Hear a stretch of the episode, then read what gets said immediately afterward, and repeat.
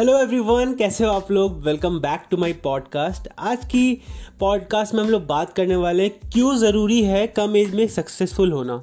क्यों ज़रूरी है जब हम अपने एज के स्टार्टिंग पीरियड चाहे आप 16, 17, 18, 19 इवन 30 इयर्स के भी हो 25 इयर्स के भी हो उससे जल्द से जल्द आपको सक्सेसफुल होना क्यों ज़रूरी है?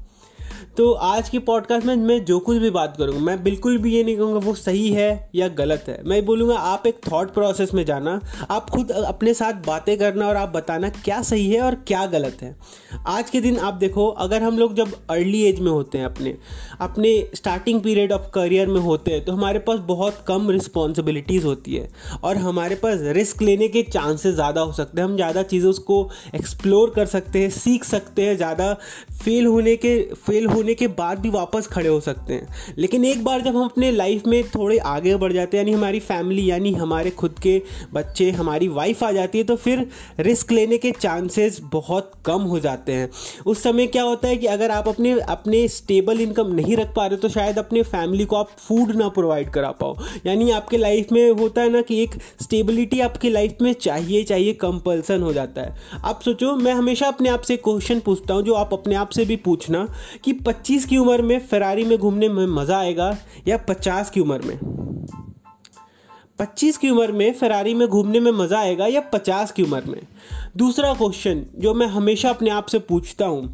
बहुत सारे लोगों को ऐसा लगता है कि हाँ यार, मैं तो पच्चीस साल की उम्र में फरारी क्या बहुत अल्टो ले लूँ, बहुत बड़ी बात है, पर मैं आप सभी से पूछ, दूसरा क्वेश्चन मैं कर आपसे शेयर करना चाहूँगा। मैं अपने आप से दूसरा क्वेश्चन यही पूछता हूँ कि क्या इंसान जिसने ज़ीरो, चाहे वो अठारह, सोलह, सत्रह, उन्नीस साल का हो, उसने ज़ीरो से स्टार्ट किया हो, उसके फाइनेंशियली बहुत ज़्यादा वो अमीर ना हो और उसने क्या 25 साल की उम्र में 24 साल की उम्र में 26 साल की उम्र में बहुत बड़ा एम्पायर क्रिएट कर दिया है क्या? तो शायद बहुत सारे आंसर्स निकल के आते हैं। आप लोग भी बहुत सारे ऐसे लोगों को जानते होंगे शायद जिसने 18 19 20 साल की उम्र में स्टार्ट किया था और आज बहुत बड़ा नाम खड़ा कर दिया अपना। बहुत सारे लोगों को लगता होगा शायद वो लकी है। नहीं मेरे दोस्त, वो लकी नहीं, उसने, उन्होंने कंसिस्टेंट मेहनत किया और शायद अगर उनका लक भी चला ना तो लक इसलिए चला क्योंकि उन्होंने उन्होंने शायद ज़्यादा मेहनत की। आप सोचो, आज के दिन क्या कोई एक फुटबॉल प्लेयर है जो बहुत शानदार फुटबॉलिंग कर फुटबॉल करता है एंड खेलता है फुटबॉल एंड वो बहुत अच्छा गोल करता है। एंड उसको थोड़े अच्छे सरकमस्टांस मिल गए। यानी सामने वाला प्लेयर आप उसको देख रहा होगा या फिर उसके ट्रिक्स को नहीं पहचान पाया और वो अच्छे से गोल कर लिया। तो यहाँ पर उसका लक साथ दिया, पर ये लक में उसकी बहुत ज़्यादा मेहनत थी। लक भी उसी को फेवर करता है ज़्यादा, जो ज़्यादा मेहनत करता है, जो रेडी रहता है हर सिचुएशन के लिए। आप आप सोचो, आज के दिन एक ज़मीन का टुकड़ा है। कब खरीदने में फ़ायदा है? जब उसकी प्राइस कम है या उसकी प्राइस ज़्यादा है? ज़्यादातर लोग जो स्टॉक मार्केट या फिर जानते हो कि हाँ यार, ज़मीन का टुकड़ा का प्राइस हमेशा बढ़ता है तो शायद जल्द खरीद लिया तो उसके प्राइस कम होंगे और बाद में बाद में उसका प्राइस बढ़ेगा तो हमें प्रॉफिट होगा। उसी तरह लाइफ में आप, आज जिस जिस भी फ़ील्ड में जाना चाहते हो, शायद उस फ़ील्ड में जाने की एंट्री कॉस्ट या फिर उस फ़ील्ड में अपने नाम बनाने का आज के दिन प्राइस बहुत कम है, लेकिन फ्यूचर में बहुत ज़्यादा मार्केट उसका सैचुरेट हो जाएगा और आपको वहाँ पर अपना नाम बनाने में बहुत समय लग सकता है।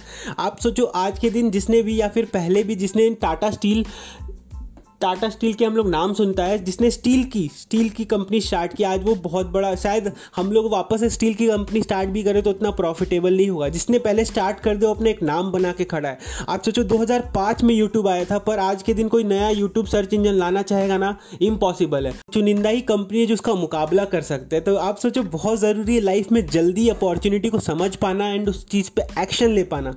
आप सोचो, कोरोना के कारण मार्केट डाउन चल रहा है है ना? पर बहुत सारे ऐसे मोटिवेशनल स्पीकर सुनते हो आप या फिर कोई ऐसे लोग जो जिनके माइंडसेट बहुत सही डायरेक्शन में चलती है, उन्हें पता है कि प्रॉब्लम तो है, पर इसमें अपॉर्चुनिटी है। हर एक प्रॉब्लम के पीछे अपॉर्चुनिटी छुपी हुई रहती है। आज लोग, बहुत सारे लोग जो स्टॉक्स कम हो गए कंपनी के वो स्टॉक्स बहुत जल्दी खरीद रहे क्योंकि प्राइस कम हो गई है। एंड उन्हें पता है, शायद उनके स्टॉक्स गिर भी जाए, पर वो वो रिस्क लेने के लिए रेडी है एंड अगर फ्यूचर में वो कंपनी वापस से स्टेबल होती है तो शायद उनके स्टॉक के जो उन्होंने पैसा लगाया, वो दस गुना, बीस गुना, सौ गुना, दो सौ गुना भी हो सकता है। आप सोचो, सबसे बड़ा चीज़ क्यों ज़रूरी है कम उम्र में अमीर बनना? आप सोचो, आज के दिन पापा मम्मी ने हमारे हर सपनों के लिए अपने सारे सपनों को कुर्बान कर दिए उनके सारे सपने हम पर ही शुरू होकर हम पर ही ख़त्म हो जाते हैं। आप लोग में से ज़्यादातर लोग इस बात को एग्री कर पा रहे होंगे। अगर आप 18 से 24 साल के एज ग्रुप में हो गए तो हम लोग के मम्मी पापा का एज 40 टू 50 टू 45 55 के एज के रेंज में होगा।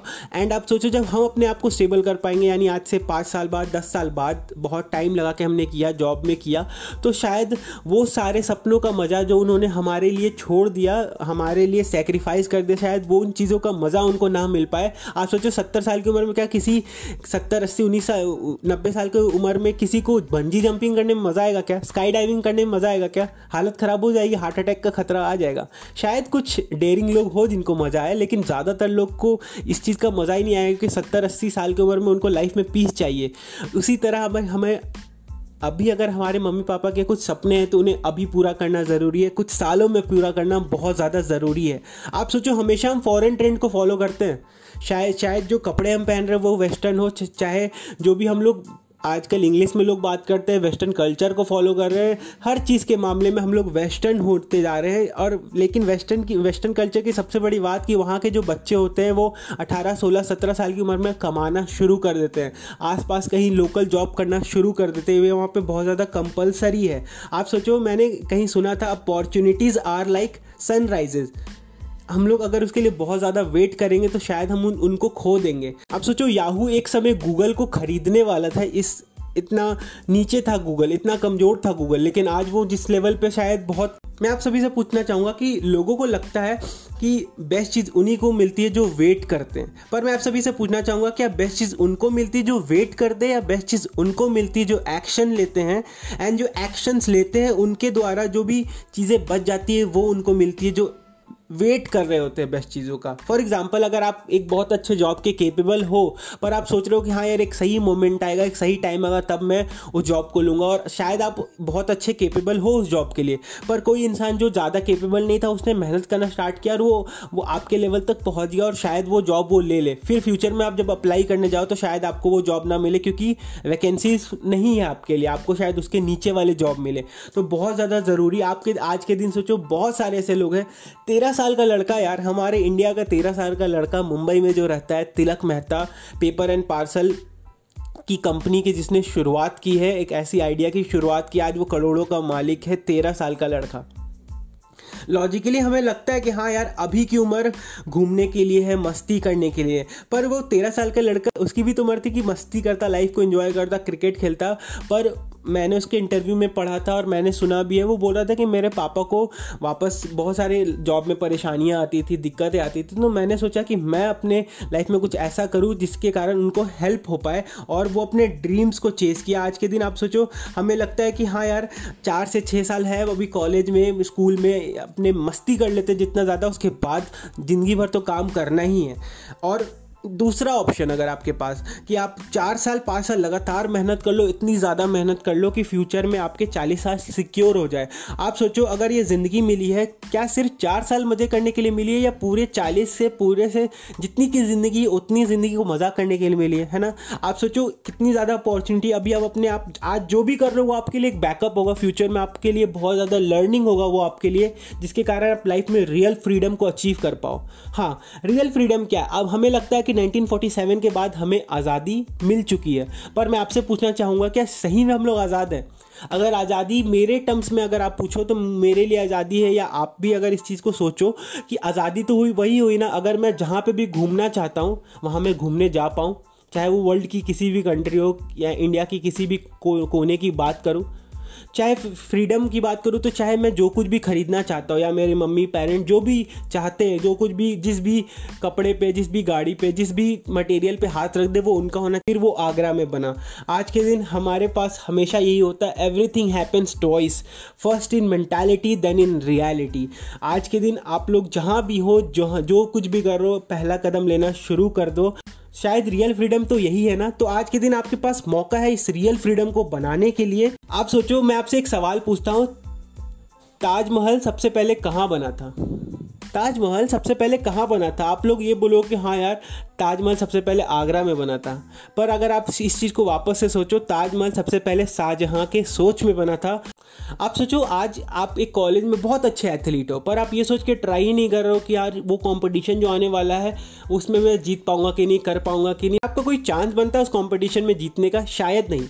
आप लाइफ में जिस भी पोजीशन पे चाहे आपके माइंड में आइडियाज़ हो या ना हो, आप स्टार्ट कर दो, शुरुआत कर दो, आज से अपने लाइफ में ग्रो करना। मैं बोल रहा हूँ, आने वाले समय में आप अपना नाम क्रिएट कर दोगे, आप अपना एक पहचान क्रिएट कर दोगे और मैं भी आपके साथ वही जर्नी में हूँ, उस, उसी पोजीशन पे हूँ, उसी सेम सिचुएशन पे हूँ और साथ में चल रहा हूँ तो मज़ा बहुत आएगा साथ में ग्रो करने का, साथ में लाइफ की ऊंचाइयों को छूने का। लाइफ को सिक्योर करना लाइफ में एक बैकअप बनाना शुरू कर दो और साथ में आज, पहला स्टेप आज ले लो, उसको वापस कल रिपीट करना। ऐसी ऐसी जर्नी हम लोग साथ में ग्रो करेंगे एंड बढ़ेंगे। थैंक यू सो मच अगर मेरी बातें आपको अच्छी लगती हो और अगर अपने आप दोस्तों के साथ शेयर करते हो तो थैंक यू सो मच मेरा दिल से बहुत ज़्यादा थैंक यू आपको। एंड मिलकर करते हैं यार। अगर आपको ऐसी कंटेंट अच्छी लगती है तो वापस आने के लिए बार बार सुनने के लिए थैंक यू सो मच आपका टाइम जो आप मुझे देते हो, वो बहुत ज़्यादा मेरे लिए ज़रूरी है। एंड मैं आपको बहुत ज़्यादा अप्रिशिएट करता हूँ कि आप लास्ट तक इस चीज़ को सुनते हो। थैंक यू सो मिलता हूँ वापस ऐसे इन्फॉर्मेटिव पॉडकास्ट के साथ वापस, तब तक के लिए bye thank you so much पर अगर आप उतने अच्छे एथलीट नहीं हो और ये सोच के आप ट्राई करते हो कि चलो देखता हूँ क्या होता है तो शायद आपके पास मौका है। मैं कहना चाहता हूँ आप सभी को जो मेरे ऑडियंस मुझे सुन रही है, जो कुछ भी मुझे सुन पा रहे हैं, मैं आप सभी को बोलना चाहता हूँ कि आज से पहला कदम लेना शुरू कर दो। आप किसी भी बिल्डिंग के टेरेस पर तभी पहुँच सकते हो जब आप उसके ग्राउंड स्टेयर्स को पार कर पाओ। आप लाइफ में ग्रो कभी कभी कर पाओगे जब आप पहला कदम ले